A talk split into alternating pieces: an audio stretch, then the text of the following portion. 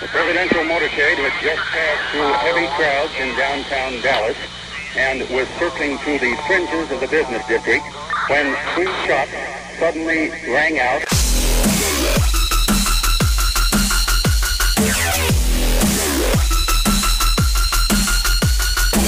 Destroying the media lies and dismantling the narratives. One story at a time. It's the Adrian Slade Show. Now, I'm not going to spend a whole lot of time on the midterms. Everybody else has covered it ad nauseum. I will say, here's my quick take on it all before I get into what we're really going to talk about. Um, I was hoping for a giant punch in the face. You know what I mean? Senate majority, uh, House majority, governorships flipped. We didn't get all of that. We got some good stuff. We got some wins. It wasn't bad. There was two races that really were disappointing. Three, actually, if you look at Hochul and Zeldin, I thought Lee Zeldin should have won it, and he took a lot of districts in New York, but he couldn't take the ones that mattered the most. But Nevada with Laxalt, Kari Lake in Arizona. I mean, there was that's the thing there where there was election fraud in the 2020 there was some election fraud again this time around remember six counties are all they needed to do to sweep and steal the election and where were those counties at they were in the states of arizona nevada wisconsin pennsylvania georgia you seeing a trend here now georgia we have the runoff coming up but really eh, when you break it down 62 to 38 that's the vote. So obviously, a lot of Republicans decided to jump in with the left so that they can codify gay marriage. And actually, what they've codified is the ability for the Rainbow Jihad Mafia, the LGBTQ activist, to go after churches and nonprofits and threaten their tax exempt status, like they did with the, you know, uh, the cake baker there in Colorado, right? That's what they do. And yet, what's the point in having a Senate majority? Do you really think a 51 49 uh, majority is going to really do anything when you really kind of need 60? So the Senate means nothing. If we don't have the Senate, so be it. I mean, with Mitt Romney and all these other squishes in there, we're not going to do anything if, even if we have it. We just put Mitch McConnell back in as the freaking leader of, of the, the, the GOP side. So why would we be so heartbroken over the Senate.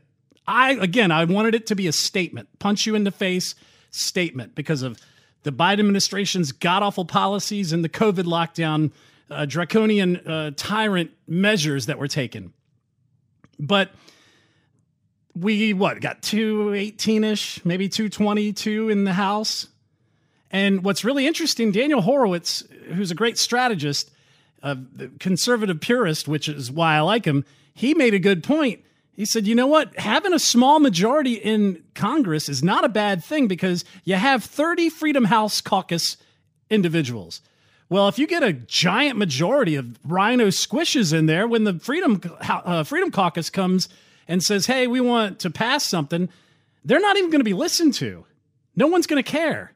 But when it comes down to the majority needing a good portion of that 30 to pass the legislation, well, the Freedom Caucus can say, well, how about this? We'll help vote for it, but you got to throw in some stuff for us.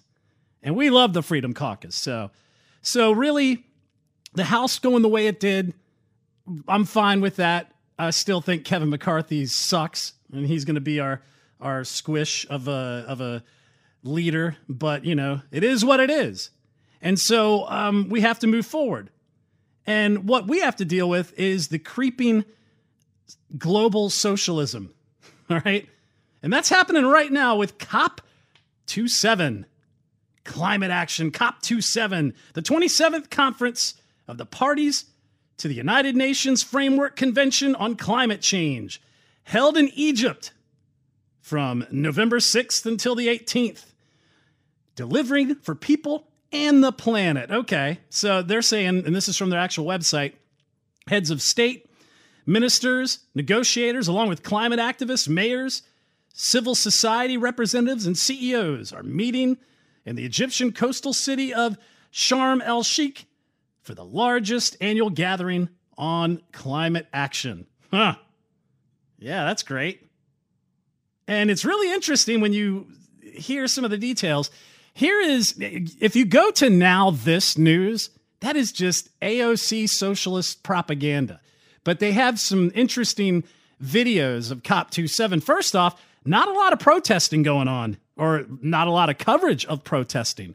Check this out. We've had to fight. We've had to fight for our place at COP, and after getting here, we've had to fight for a place at the table where we won't just be photo ops, but actually You might be wondering, where's all the protest coverage this year? Well, as Tisha said, it's been really hard to be heard here at COP27. However, we have seen some protests throughout the conference. Compared to last year's COP26 in Glasgow, there hasn't been a massive protest scene, but not for the lack of trying. The demonstration zone is hard to find, hot, and nowhere near the negotiations. Honestly, when we come here into these spaces, we don't expect that much because we know that the change come from the communities, but we at least expect a little bit of support. One of the groups that's shown shown up most consistently is a vegan contingent, whose protests outside the entrance most days highlight the emissions that the meat industry causes. They've also been handing out vegan food. Thanks for lunch. Otherwise, we've seen small groups confined to this specific place. Many of them are calling for loss and damage funding, demanding polluting industries be kicked out of these climate talks, and calling out countries who are missing their emission targets. Larger protests have occurred on the roads between buildings, one of the bigger actions being from Fridays for Future to wrap up week one, demanding loss and damage funding for climate vulnerable countries. There's also a group of activists who protested by not attending COP27, although mostly for safety reasons, as Egypt is notorious for abusing human rights. However, those who didn't show up are not staying silent, and there were climate protests in London, Sydney, Madrid, and other cities all over the world on the Climate Day of Action. So they don't want to be a photo op, and they don't want to be, you know, they want to be heard, but there's not a lot of protesting going on. Um, well, that's interesting because usually like the uh, you know WTO and all of this stuff was always surrounded with violent protests, things caught on fire, people you know uh, spray painting buildings. I mean, just loving their environment, right? But it's interesting because they have a bunch of new activists that they're pushing. Um, one is we don't have a Greta Thunberg to worry about anymore, gang. Not now. Now we have Sophie Kianni, or Sophia Kianni. She is this cute little model who is now an activist who is on the board for the UN, United Nations Climate Committee. She's like, I'm 20 years old and I'm the youngest person ever to be an official United Nations advisor. Gen Z is finally at the decision making table. And yeah, I mean, she's cute, you know, but this is an Instagram move. This is the Instagramification of American culture. This is where, or well, globally, this is where they're going to go with this. They want to take, see, they tried to run a young autistic girl who was supposedly underage. So you couldn't criticize her because she's young, and you couldn't criticize her because she's autistic, but she just comes across as shill and unlikable. So what do they do now? Well, they try to go the AOC route. Let's get an Instagram influencer. She can hold up her energy drinks and wear her lingerie and talk about climate. Right? So that's what she's doing. Um, and interestingly enough, she is also friends, good friends, with Bill Gates' daughter. Amazing. Um, so yeah. It's it's really it's really ridiculous what they're doing. Listen to this Ukrainian activist. Keep in mind, she's Ukrainian. And we know what the WEF and the United Nations and the globalists are doing with Ukraine. Right? Uh, uh, Sam Friedman, whatever the guy's name from FTX is, he's supposed to be doing a meeting uh, uh, with with uh, Larry Fink from BlackRock, Janet Yellen, and Vladimir Zelensky. Right, this guy. They were basically funneling money through Ukraine, putting it into. So Ukraine's taking money, putting it into this FTX uh, cryptocurrency Ponzi scheme that ends up falling apart right after the elections. And the guy from that organization was taking large chunks of money and dumping it into the Democrat Party. He even had there what was it expense uh, amount or there was a balance sheet line line item that said Trump loses, and that's where that money was going into a fund that they could use for Trump losing. it's it's such a crazy ruse. But listen to this eco climate activist from Ukraine. I experience that fossil fuels are not only the main uh, cause of the climate crisis that we are facing right now, but it is also about the fact that they are weaponized in the hands of uh, dictatorial regimes, and we must stop this. So we uh, demand from all countries to commit to a fossil fuel phase out. The migration crisis, the exacerbation of migration crisis, food crisis, democracy crisis, uh, are all the result of the uh, of our fossil fuel dependency. So, yeah, they want a fossil fuel phase out. Well, much to their chagrin, sorry, now this news, socialist propaganda news, reports this. The UN released a first draft of the COP27 uh, agreement on November 16th, and it's missing a key element of the discussions that have been taking place at the conference. There's no plan to phase down fossil fuels. It's worth noting that the release document was labeled a non paper, so it's not even close to the final version. But the current version simply calls UN member nations to accelerate measures towards a phase down of unabated coal power and to phase out and rationalize insufficient fossil fuel subsidies, a repeat of what was in the COP26 climate pact last year. Uh, Greenpeace's international head of delegation for COP27 said after, fine, after initially failing to even mention fossil fuels, the draft is uh, text is an abdication of the responsibility to capture the urgency expressed expressed by many countries. To see oil and gas added to coal for at least a phase down, it's time to end the denial. The fossil fuel age must be brought to a rapid end. Um, yeah, we're going to get into the debunking of that because this is what, you know, is really happening. This is why we go from the midterms to this. This one uh, person that I follow on, on Twitter always has good threads, Theo Jordan. He said, Now that the midterms are behind us and the end of democracy rhetoric has no more burn, the Truman Show will put the full weight of its propaganda behind pumping climate fear porn to advance an agenda that has always been the final landing place of the leftist design. Now, remember in that last video uh, where they were talking about the protest, they said who said who was the majority of the people that were really vocal and making a presence? It was vegans, and they were talking about the uh, meat industry and the meat industry's impact on the climate.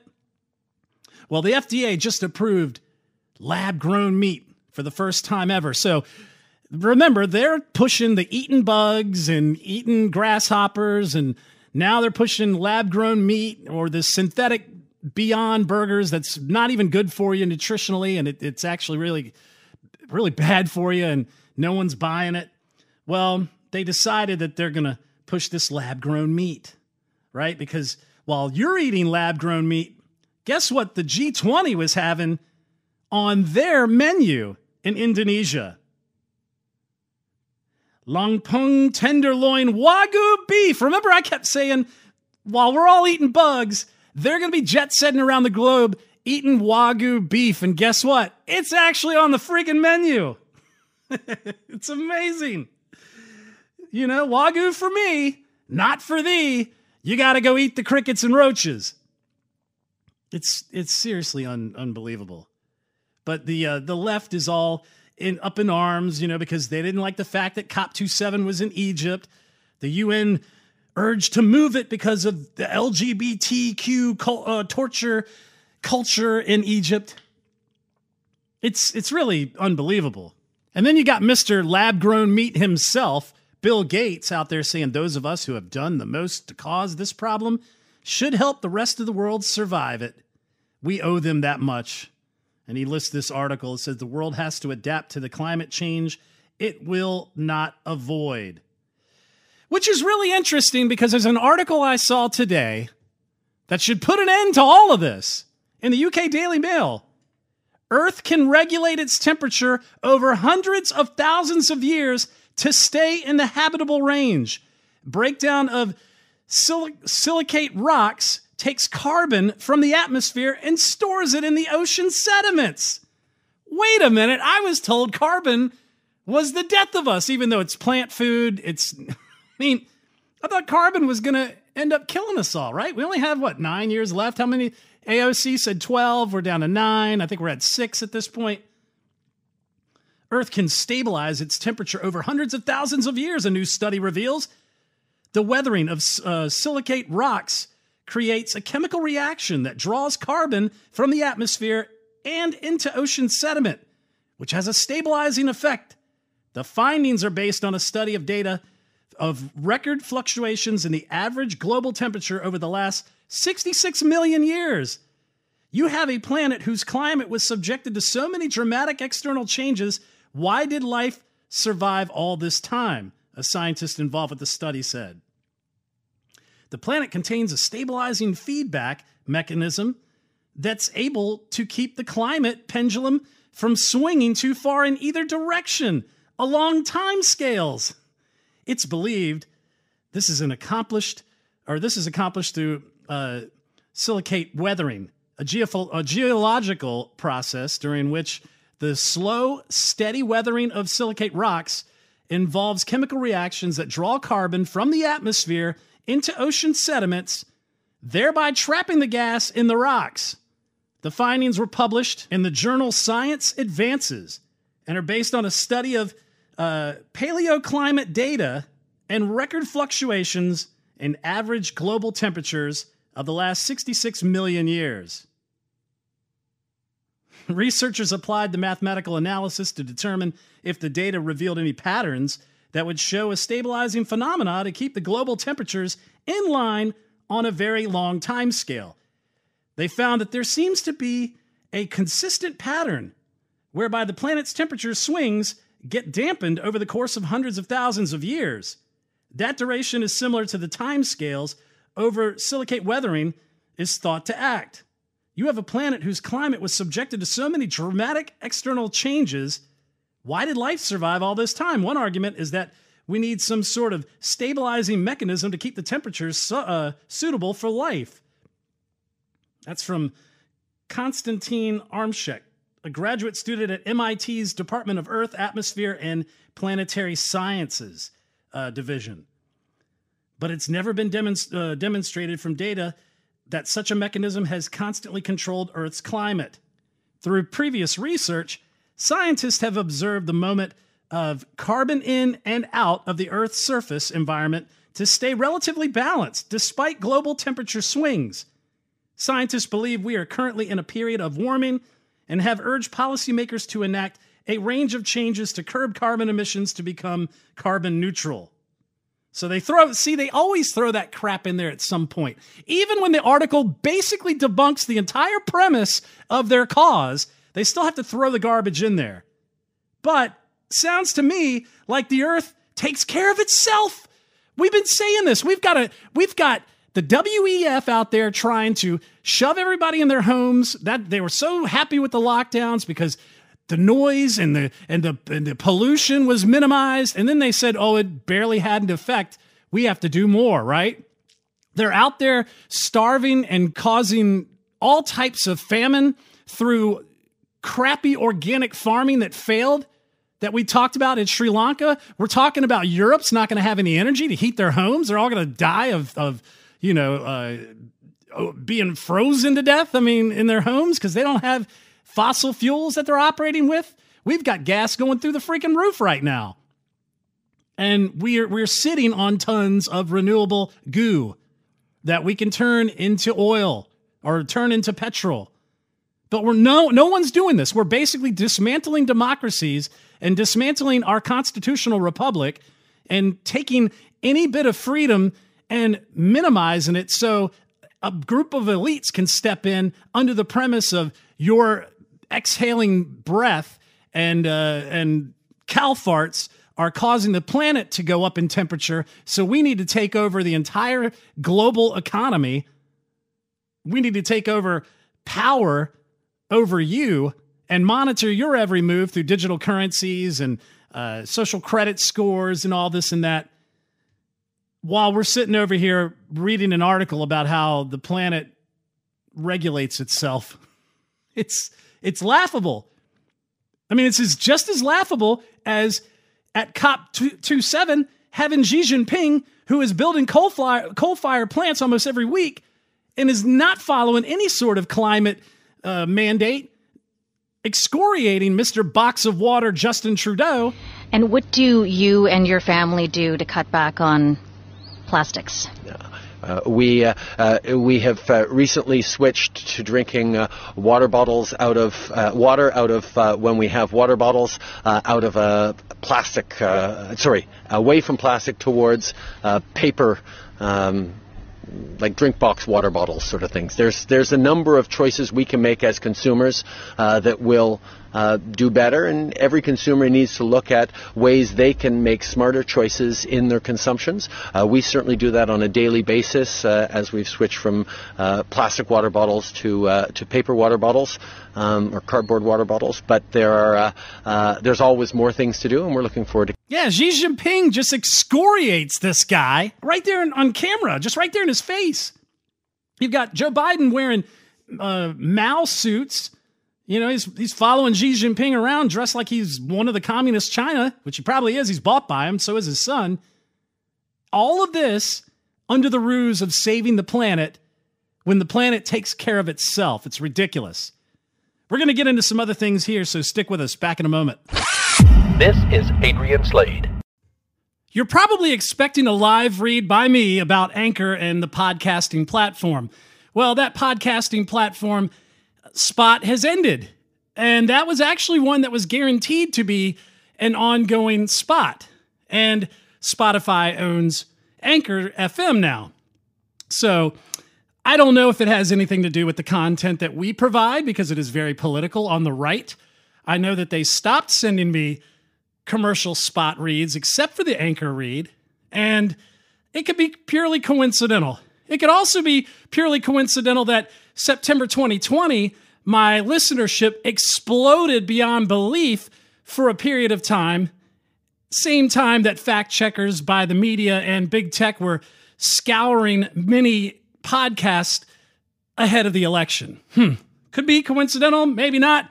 Regardless of all that, it could very well be you know coincidental that this is why they ended the campaign. I don't know. I don't care. All I know is if you really enjoy this podcast and you want to support it, you can financially support it through your own donation, subscription costs, whatever. It could be very minimal, $1.99, $4.99. Go to anchor.fm slash Adrian Slade slash support.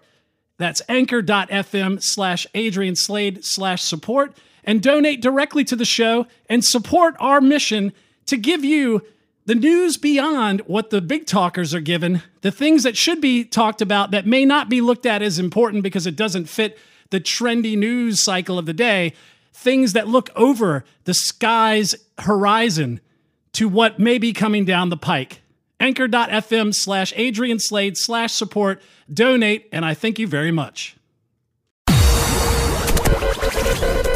So, everybody has been talking about FTX and how insane this whole situation was this cryptocurrency exchange and also the crypto hedge fund that Sam Bankman Fried put together that collapsed on its face and ended up bankrupting him. The Democrats were able to use that scheme to funnel money through, or actually, money funneled out from Sam Bankman Fried to Democrat opponents and some Republican ones too, more forward progressive Republicans, you know, all the rhinos that we can't stand, but that's the way that Maxine Waters and all them are able to go out there and say, oh, well, you know, they funded both sides.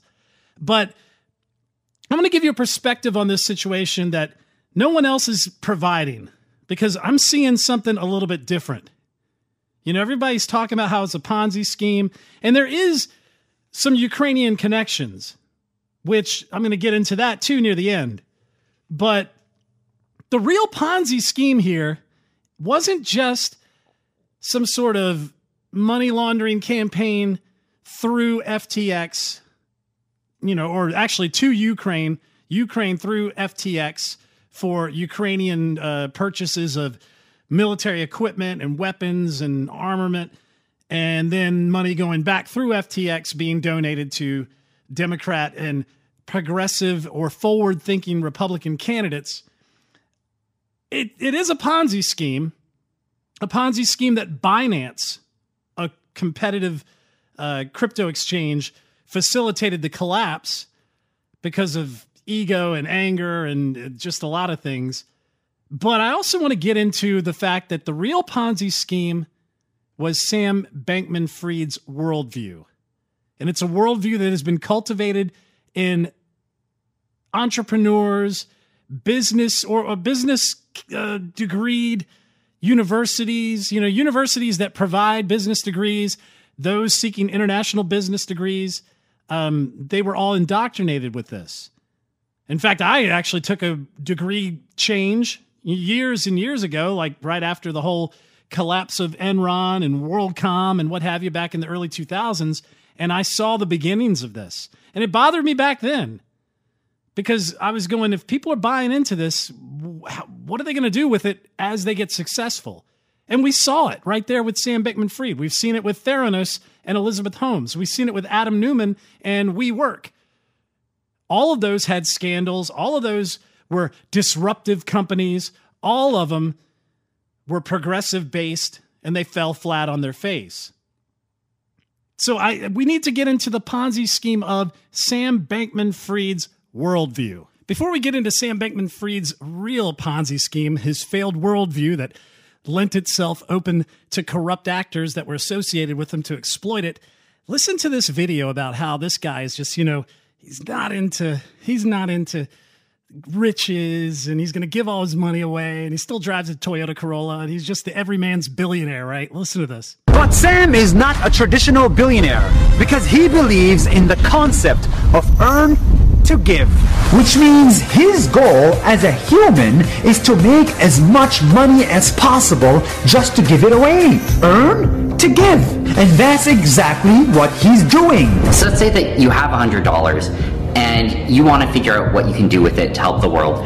Earning to Give is thinking about which causes, which charities save the most lives per dollar. This $100 can go as far as it possibly can to help the world. Last year, this 29 year old guy donated $50 million. Next year, he is planning to donate $500 million a year. And next decade, he will probably give away more than $10 billion. The amount of good that you can do uh, for the future of the world is is really large, and it's way more than you can do to actually make yourself happy with anything like that amount of money. And he is funding everything you can think of. Global warming. It's one of the biggest problems that we have to tackle together as a world. COVID-19 preparedness. We have to be ready for the next pandemic. Neglected tropical diseases. More than a billion people suffer from them. We have to eliminate these diseases. And of course, animal welfare. Animals deserve to live just like we do. It's also why I'm vegan. Sam doesn't need the money to buy a Lamborghini or to buy a Rolex or to impress his friends. In fact, his car is a Toyota Corolla. Hold on. Where, where's your car? It's uh, that one there. That's like what, a Toyota? Uh, yeah, it's a Corolla. Why don't you buy a Lamborghini, man? Didn't have any particular need for one. He wants to get rich in order to impact the world and change. Wow, he sounds like the everyman. You know, he sounds like a really good person. He's always wearing his dingy t shirt and shorts, whatever the occasion. That's how he's dressed, whether it's meeting with top investors with crap tons of money or you're up on stage speaking with Tony Blair and, and Bill Clinton. You're always wearing this dingy shirt and shorts uh, like you've been sitting in the your mom's basement playing video games all day, and you still drive a Toyota Corolla. I mean, you should have went one step further and went all Will Ferrell and been like, "I drive a Dodge Stratus." I mean, what would be the difference, right? So that right there shows you that he's just marketed up. You know, I mean, he goes by SBF. It's kind of like AOC. You know, it's kind of like they market you in such a way where you're wearing the green Zelensky dingy T-shirt, or you're always dressed like, uh, you know, uh, like a turtleneck, like Steve Jobs. Right? You've got this look about you that has to be presented all the time in the same manner And the only difference between your name and a jingle or a logo is when they say your name, you don't hear ding, ding, ding, ding, you know, the Intel th- song. It's all marketing. It's all a show. That's what I'm talking about. Now, we're going to get into his worldview, but we're also going to get into why his failed worldview allowed himself to make the decisions that he made, but also allowed himself to be duped by other actors who will exploit the situation for their own gains. So here's a good 60 second breakdown. Uh, this account, Nobody Special on Twitter, he does these 60 second breakdowns of certain things. And he did a breakdown on the real story behind FTX and uh, SBF. Sam Bankman Fried. Listen to this. This is Sam Bankman Fried. People call him SBF. He's the founder of FTX. He also controlled a crypto hedge fund called Alameda Research, but that's all gone now. He wants you to think he's this sweet guy. He even brought in a famous YouTuber who called him the most generous man in the world. Yep, that happened. Truth is, Sam Bankman Fried is a liar and a crook. His personal crypto FTX token was basically a Ponzi scheme hidden below layers of Moonbro jargon. He even went on Bloomberg's podcast and bragged about it. Yep, that happened. He used his Ponzi token as collateral to borrow billions of real dollars that he couldn't pay back. He then used those real dollars to build an empire out of dying companies like Voyager and BlockFi. This led Jim Cramer to call him the new JP Morgan. That's weird. It's not like Jim Cramer to promote a billionaire con artist. SBF sold people cryptos like Bitcoin, or so they thought. What they really bought from SBF was an IOU. But as long as everyone didn't cash in their IOU at the same time, the scheme worked. Until it didn't. This other a-hole who hates SBF came along and engineered a bank run with some passive aggressive tweets. It worked. SBF didn't have enough money to repay everyone at once, and now his customers have lost everything. He'll be happy to know that this is exactly how every bank in the world operates. So where did all the money go? He misappropriated $4 billion trying to save his failing hedge fund. Whoops, that's a felony. He spent $21 million on Super Bowl commercials, 5 million for the big guy, $40 million in campaign donations. I wonder what he wanted in return. And everyone who's pointing at this story and saying, This is exactly why we need to regulate crypto. Remember that SBF stole billions. That's already a crime. And he spent a lot of it on bribing politicians. Also a crime in order to create a crypto monopoly for himself. Government regulations don't protect the customers. They protect the crooks. That's exactly what SBF was trying to do. I love how he takes a jab at Jim Cramer because there's a shot. You don't see this because you don't see the video. There's a shot of Jim Cramer touting Elizabeth Holmes from Theranos, who just got 11 years for defrauding investors. but see, this is the deal. In the wake of Enron and the WorldCom scandals, those happened in early 2000. There was a big sea change in ethics within Wall Street, within the corporate community, and it was put into motion. Now, universities across the nation, more notably those that are in the degree, degree paths of business or international business, they require to focus ethic, uh, focus on ethics. It was mandated. It showed up in every single course, at least one portion. You know, there, there was a chapter in your textbook on ethics, regardless of the course. And why do you think that was the case? Oh, I don't know. We took God and banned him from the classrooms. We weren't allowed to have faith, which was the guardrail for us.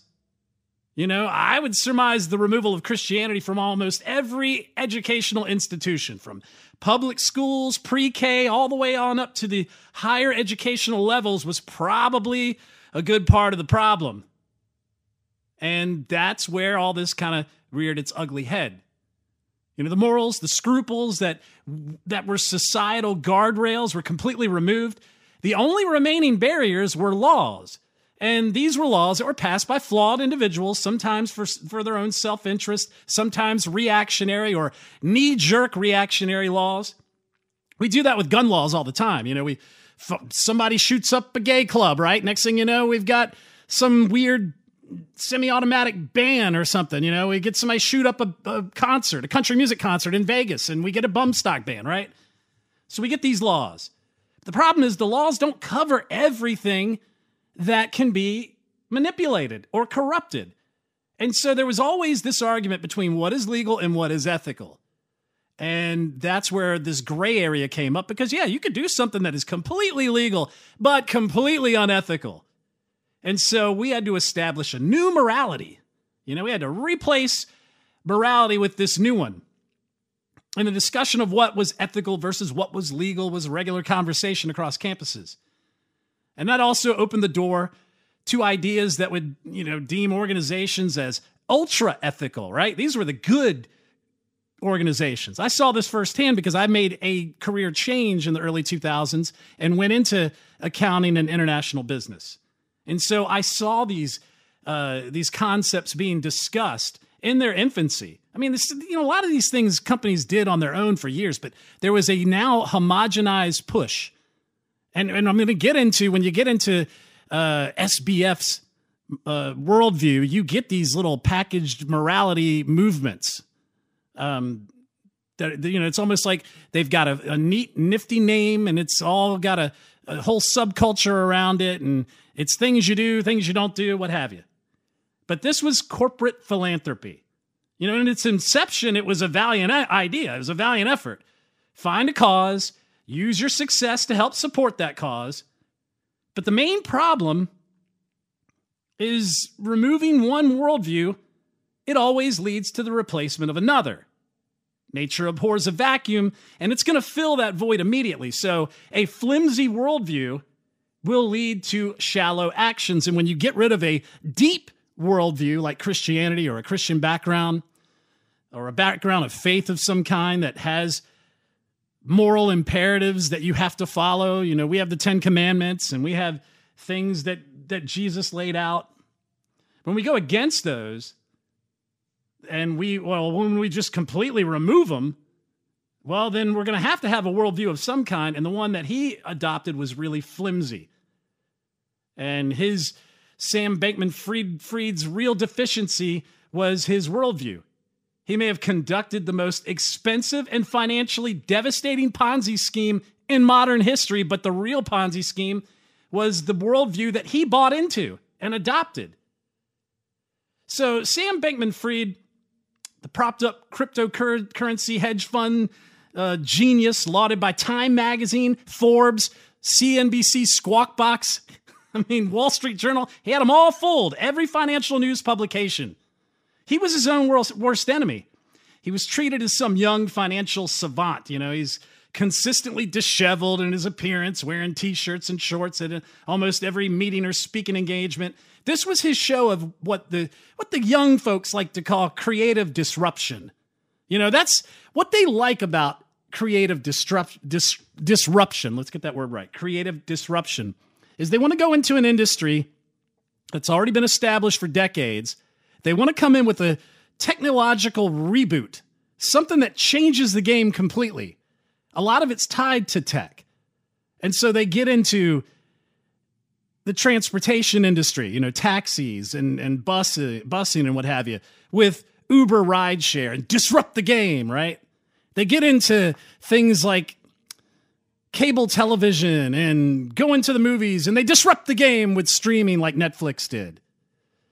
Or, you know, Theranos, they she wanted to disrupt the healthcare game with her tech of being able to de- detect all types of diseases just with a drop of blood. All of these things they want to see as innovation and it's something that shows their genius but they want to break in and disrupt things, but they don't ever see the capitalist side of this. They don't see that you came up with capital. You had to get investors. Look at WeWorks, right? Adam Neumann Look at all these people that had to be brought in. Theranos, she she defrauded all of her investors, and that's why you got what you got. But sh- so they all need investors. They don't see that that's obtaining capital. Then they need innovation. They don't see that as free market working to move forward, to, to progress to more efficient means, more desirable items and products and services. They don't see any of that. It's just above and beyond them because of their worldview, what they've replaced their worldview with. And so they see the rebellious, disruptive side of their worldview. You know, oh, we want a revolution, right? They want to get out, stick their fist up in the air. Well, we got to have a revolution. We got to change the world. They see all of that. I mean, go watch the We Crashed uh, series on HBO. Or no, it was Apple, Apple TV. It's a really good series. I think it's Anne Hathaway and Jared Leto. And Jared Leto does a hell of a job uh, going and portray. Actually, both of them do. I hate to say it. Both of them portray Adam Neumann and his wife almost to a T. You see a little interview at the very end of the last episode, and you're like, oh my God, they nailed these guys. Um, But their whole thing was make they wanted to make the world better. And when a lot of investing types came in, business minded types came in, they were like, this mission statement is crap. We were, our mission statement should be something based on our business. And they were like, no, we're trying to change the world. So it's this same mentality. And this disruption is what they want. You know, you don't wear the suit and tie anymore. You come in like you're a gamer. You don't wear, uh, you know, you, you don't come in looking the corporate type. You buck that system, right? And so that's what he's doing. He's going against the grain of corporate norms, especially in the field of new technology and finance. So cryptocurrency is like the new friggin' big tech uh, thing. It's like the new social media platform. It's like, oh man, you're not cool if you don't know about Shiba Coin and Dogecoin and you know whatever the case, Ethereum, what all those things. I have money on all that. But anyways, and and I see the technological benefits of it. But uh, you hear of things of like Stellar and uh, Cardano, and I think it's uh, one of those is actually the bedrock behind what the leftists are trying to create as far as digital currency goes. But that's the thing. He's this gamer who suddenly uh, his business uh, suddenly became a billionaire. His business philosophy was enriched by his love of Magic: The Gathering card game. I mean, the stories of Sam sleeping on a beanbag chair outside of conference rooms as they were fi- uh, filling them filling up conference rooms with potential wealthy investors. They're seen as corporate rebellion, like a Mark Zuckerberg, when in reality he was more like an Adam Neumann or an Elizabeth Holmes. But his worldview is based on his public philanthropy. And the funny thing about it is he thinks he's doing good for the world, but and he thinks, oh, I'm disheveled. I don't need the money, uh, as though that's being humble. Problem is, he's on every publication. He's out there doing all these interviews. He's not humble. His lack of humility is actually being promoted and being lauded as, you know, it's it's like Sean Penn sloshing through the water to help out the Haitians after the earthquake, and then all the cameras around. Look at him doing good, right? So he is into what is called effective altruism. That's the basis of his worldview. It's defined as a quote research field uh, and practical community that aims to find the best ways to help others and put those tools into practice. It is about doing good better, right? Kind of like build back better. Just a dumb term that's dramatically wrong. Doing good better. I mean, on its face, it seems like a notable idea. I mean, Mr. Bankman Fried would amass enormous revenue and then only take what he feels he needs and then donate the rest to worthy causes. You know, he, feels that he can support all of these other things with all these billions while he's still driving around in a Toyota Camry. You know, he doesn't dress in expensive clothing, clothing, but here's the problem with his philosophy it lacks humility. They act as though this philanthropy uh, is displaying integrity and ethical behavior. The problem is, what is integrity? It's doing good when no one is looking, right? Everybody's looking here. And the problem is that effective altruism doesn't come off as doing right when no one is looking. The reason it is always on full display is it's televised. It's a plethora of attaboys by all the right notable people. It is, in a sense, a giant virtue signal. It lends itself to corruption. The right people need to be charmed to enter the correct networks of individuals. And that is what SBF did that pulled him into the scam of ESG scores and financial virtue signaling. And he actually debunks all the ESG stuff now that he's been found out to be a fraud and his empire collapsed. It's it's pretty amazing. He goes out and just destroys ESG and then he does this whole this is why I did what I did expose with Vox. And guess what? Now his legal defense team is like, "You idiot, I have nothing to run on here." right? So, going back to it, he had to grease the right wheels and court the right regulators to advance his acceptance. Now, this effective altruism was popularized by Peter Singer, an Australian moral philosopher and professor at Princeton University. He specializes in applied ethics, but from a hedonistic utilitarian perspective. So now you know that this is a secular worldview and completely void of any sort of uh, uh, faith. And here's the thing about Sam Bankman Fried's morality, right? do good better. Look at me giving all this money to all these great causes. And the problem with this approach is what happens when the definition of things change and the cause now is to support a presidential candidate or the cause is to support a, a, a party, a political party.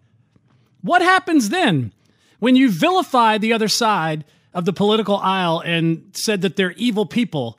And now to do good better means to defeat the evil people, which the evil people are your political rivals. So, you know, just like Dan Bongino always says, the right views people on the left as people with bad ideas, and the left views people on the right as bad people with ideas. So if you've now changed the definition of doing good is to defeat a political side because you've now changed the definition of the political side to being a, a evil person, well, then you can justify pouring tons of money into a political party.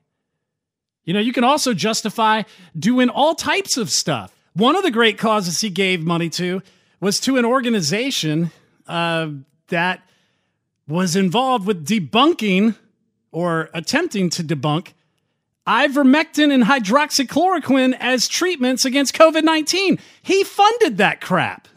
All right? It's incredible.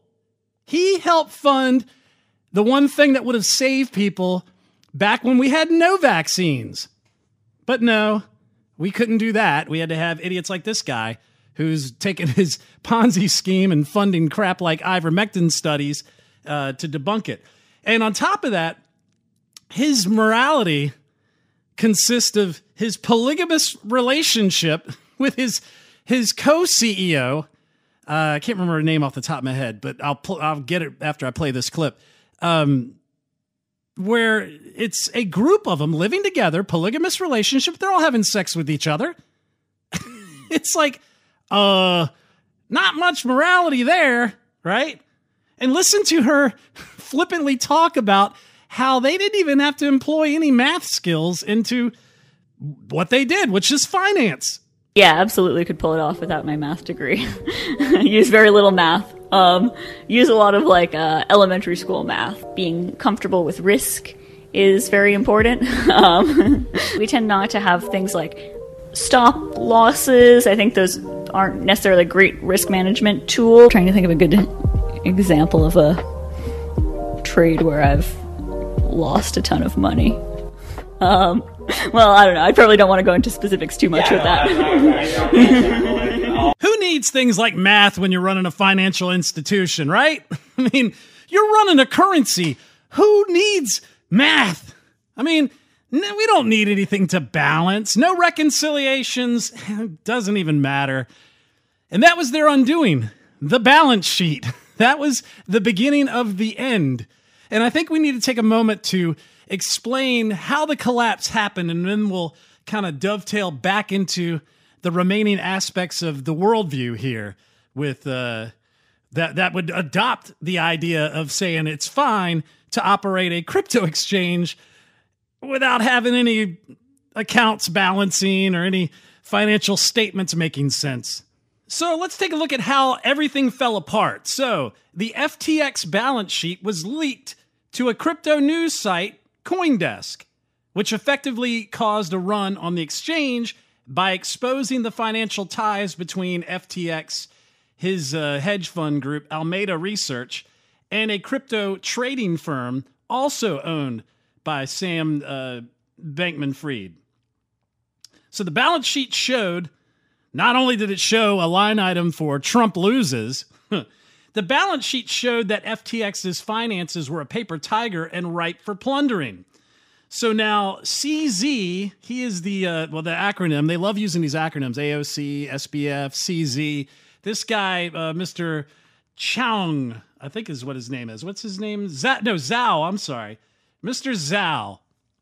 He is the owner of Binance, a competitive crypto exchange. Well, he followed with a jujitsu move created by a market run on FTX because what he did was he got his firm to dump all the FTX tokens they were holding, essentially telling the market they had no faith in them.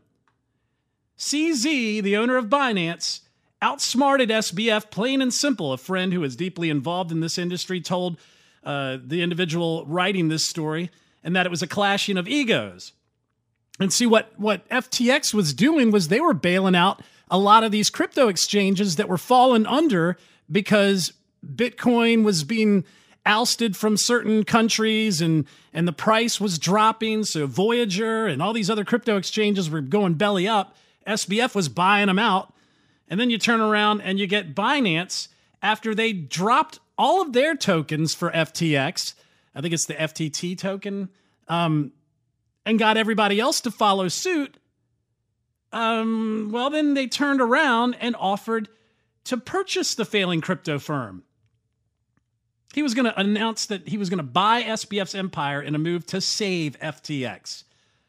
You know, he helped, uh, CZ helped Sam Bankman Fried gr- create FTX. He let him grow it. And then when it got too big, he destroyed it. So he goes out there and says, Hey, look, I will save FTX. I will buy it. And then a day later, he declared no deal as FTX was a big hairball and not worth the hassle. Now, Zhao launched Binance back in 2017 armed with 15 million that he raised in initial coin offering. That's called capital, guys. At the time, the exchange was based in Shanghai. Hmm. According to one person who knew Zhao, at the time he was ambitious, persistent, had a great appetite for risk. Well, the Chinese, uh, the exchange was forced to move from China to Hong Kong after the country cracked down on digital currencies. Despite having offices in Hong Kong, Binance was owned by a holding company that was incorporated in the Cayman Islands. So the Chinese affiliation, Cayman Islands holding companies, really wonder what's going on behind that. Since then, Binance tried moving to other jurisdictions, but ended up lacking regulators who would accommodate uh, the, the wayward ways. And that's one of the reasons why Sam Bankman Fried was giving out money to Democrats and some Republicans, was because he wanted to get regulators on his side, just like every cronyist does. And now they claim Binance has no physical address. Imagine that. So that's basically what happened. A competitor wrecked the entire thing, much like the whole crypto ecosystem, which is supposed to be open and transparent. This situation was messy, and the crypto ecosystem is as well. This is more opaque than a dog with glaucoma the writer said. So, how did the scam work? Well, FTX would create a synthetic token that tracked the price of Bitcoin but with leverage. So, if Bitcoin went up by 10%, the FTX token would go up by 20%. Of course, if Bitcoin prices fell, the losses would double as well. So, the tokens were not real Bitcoin, but a creation of FTX, their own tokens that were like hedging on Bitcoin. The company used their gains to raise cash by using their own tokens as collateral for loans. Tiger Global, Sequoia Capital, SoftBank, Lightspeed, Temasek, BlackRock, and others invested over a billion in the company, which at one time was valued at 32 billion. FTX and Alameda Research's intermingled ownership should have raised eyebrows, but history shows greed trumps diligence. And when Binance decided to dump their holdings of FTX tokens, the price of the token plummeted, taking FTX and the exchange with it.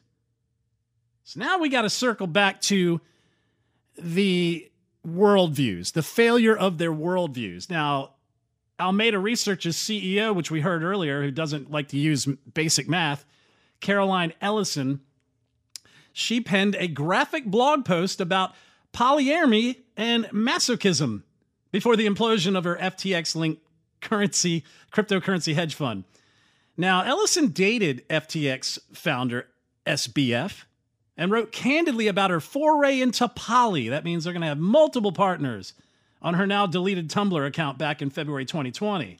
The post, along with a series of other sexualized entries, was unearthed by a tabloid just days after Coindesk claimed Ellison, who was 28, and Sam Bankman Fried, who was 30, were a part of a 10 person cabal of roommates that managed operations for FTX and Alameda from a luxury penthouse in the Bahamas. Coindesk claimed that the group are, or used to be, in romantic relations with each other. Quote, when I first started my foray into poly, I thought it was a radical break from my traditional past, Ellison allegedly wrote in the Tumblr entry. But to be honest, I've come to decide the only acceptable style of poly is best characterized as something like imperial Chinese harem.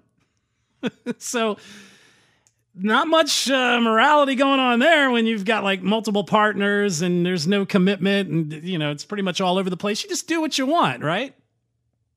Well then there's esg and the founder of F- ftx he was going out telling the truth about esg he says that environmental social and governance investing is a fraud and so is his progressive public posturing. Now remember blackrock who was listed as an investor is the proponent of ESG. They're the one heading up ESG to where you have to have certain environmentally green aspects to your company so your score goes high. You have to use social justice to hire the right mix of minorities and and lesbians and gays and tran trannies and what have you.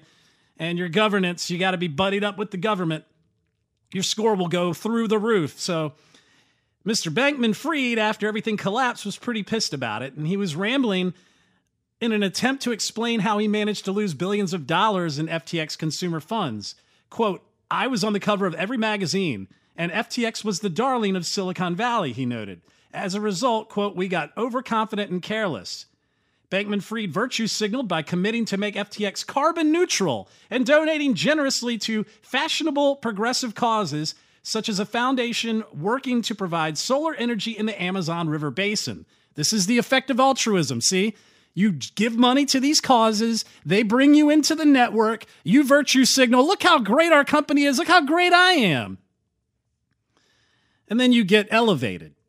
Quote, we're given millions each year to launch sustainability related initiatives, he said in an April Forbes article.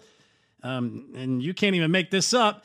He said he was working with Brazilian supermodel Gisele Bündchen. Hmm, I wonder if that's why Tom Brady and her are on the outs. Meanwhile, he was lev- leveraging FTX customer funds to make risky ill time bets. Quote, problems were brewing larger than I realized, he tweeted. In the future, I'm going to care less about the dumb, contentless, good actor framework, he added. What matters is what you do, is actually doing good or bad, not just talking about doing good or using ESG language. Mr. Bankman Fried is also acknowledging that he genuflected to regulators and Democratic lawmakers to win political protection.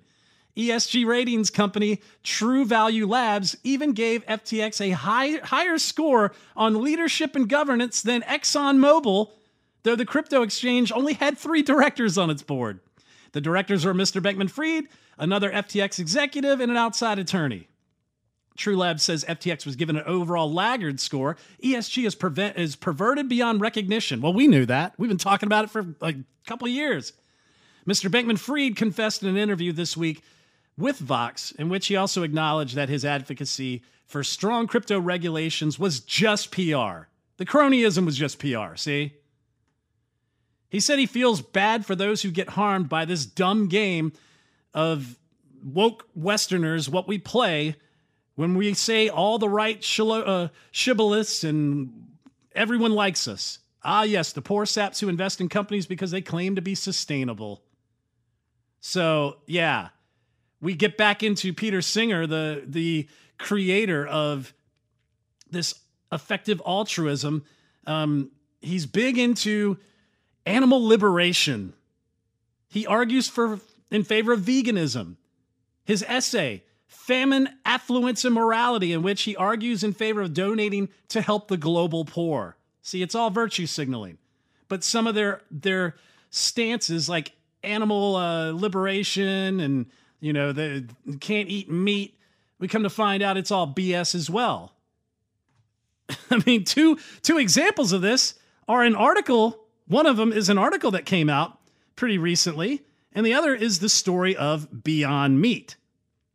You know, that's the uh, the plant substitute for meat. So this is from bigthink.com. Red meat is not a health risk. New study slams years of shoddy research. Studies have been linking red meat consumption to health problems like heart disease, stroke, and cancer for years, but These invariably suffer from methodical limitations. In an unprecedented effort, health scientists at the University of Washington scrutinized decades of research on red meat consumption and its links to various health outcomes, in introducing a new way to assess health risk in the process. They only found weak evidence that unprocessed red meat consumption is linked to colorectal cancers, breast cancer, type 2 diabetes, and heart disease, and no link at all between eating red meat and stroke it's it's amazing because they're a lot of times saying that eating red meat is you know or their lack of eating red meat is because of the fact that they want uh, their health to be at front and center but you find out that mm, really doesn't have an impact on it does it so then we find out that um, beyond meat is losing in the marketplace it's not healthy it's just amazing quote beyond meat collapses and the substitute is a disaster. It became the biggest failure in the history of the food industry, financial mismanagement, and health hazard. Humans are carnivores, culinary and gastro- gastronomic traditions are planetary heritage. So, uh, Julian Melliton posted Meat substitute catastrophe is finally getting the attention the main, of the mainstream media. They have pivoted from, quote, we'll replace 30% of meat to recognizing it's a no growth niche it is becoming one of the biggest failures in the food industry in history. And that's where I linked it up with FTX because that was the biggest failed Ponzi scheme in human history, the most expensive Ponzi scheme. And FTX was all a part of that. Um, just the entire worldview of not viewing animals as God's creation, but adding them as some sort of class that needs to be protected that animals weren't provided to us as a form of sustainability. We're supposed to consume animals to a degree, but we're supposed to do it humanely. You know, we the first animal sacrifice was due to us committing the first sin. And that animal was put to death and turned into a burnt offering that pleased the Lord. So uh to worship the animals, to worship the earth with this climate change garbage, to show that you're a good person by marking check check marks on a list of good things you have done and making it public so everybody can see it is a failed worldview. That's ultimately what, what I mean by all this. It opens you up to positions to where you will create a crypto exchange to earn all this money so you can give it back to the poor. While at the same time, other people, such as the Democrat Party, progressive Republicans are getting kickbacks from it. Money is getting poured into campaigns by this guy. He was second to George Soros in donations to Democrat candidates. So, this crypto exchange with its puppet head, we still don't know if he was the one who came up with this by himself or if he was just installed and walked around in his shorts and his you know, bushy hair, unkept hair, and in the middle of his orgies with his 10 roommates and his, his, uh, goofy uh, co-executive from Alameda who said they don't use basic math to reconcile their books. Um, of course, the the guy who restructured Enron was called in to look at the books, and he said it was the worst thing he's ever ever seen in his life after seeing Enron. Um, this guy's worldview is the reason and so they would get all this money going through this crypto exchange. Everybody thought it was trendy and cool. I'm going to jump on the FTX train. And all that money was flowing back to not only Democrats, not only progressive Republicans for can- Canada, you know, candidacies. It was also going to Ukraine. Imagine that. According to reporting from Coindesk, the Ukrainian government partnered with FTX to help convert cryptocurrency donations into arms and war supplies. According to some estimates, between FTX and the National Bank of Ukraine, they facilitated the flow of up to 100 million worth of Bitcoin and cryptocurrency for the war effort. Ukrainian officials have refuted the allegation that anything nefarious happened, but with FTX, but that's pretty much meaningless. The biggest evidence in favor of the conspiracy theory is the timing of SBF's donations. He gave much more money to Democrats after the partnership with Ukraine than he did before. After March 15, 2022, the date when CoinDesk first reported the partnership with Ukraine, SBF gives another 22.4 million to politicians and political committees. In May, 2 months after the start of FTX Ukrainian partnership, SBF tells a podcaster that his soft ceiling for political spending on left-wing causes is in the billions. Regardless of what you think about the conspiracy theory of tax money being funneled through FTX being given to, or tax money being given to Ukraine in the form of cryptocurrencies being converted through FTX and sent back to Democrat politicians while also funding the Ukrainian World Economic Forum proxy war against Russia. Um, it's clear that SBF donated far more money after the Ukrainian partnership and floated the idea of donating enormous sums after the Ukrainian partnership. So, um, Ukrainian relief money flowing onto FTX books. That would raise serious questions from the US government considering US taxpayers have shelled out more than 60 billion in aid and another few billion today for the war effort in Ukraine. And that got me thinking, is this the only crypto exchange doing it? You got a lot of crypto exchanges out there. There's some that are looked to be paper tigers, shell companies, I iFinex. They said it's uh, it's difficult to determine exactly which country iFinex, Bitfinex, and Tether, which is a stable coin pe- pegged to the US dollar that FTX was involved with, which one operates, what country do they operate out, out of? There's no actual offices. Instead, the organization is a mesh of shell companies located in the British Virgin Islands. Hmm, you know who else was down there? Epstein, Jeffrey Epstein. Hong Kong, Switzerland, and other jurisdictions. So Ukraine was known to be taking money, donations in Bitcoin and other cryptocurrency, Ethereum, what have you, and transferring it uh, to other wallets and then turning it into fiat cash, buying military weapons. The whole thing stinks. I think we're scratching the surface of something huge.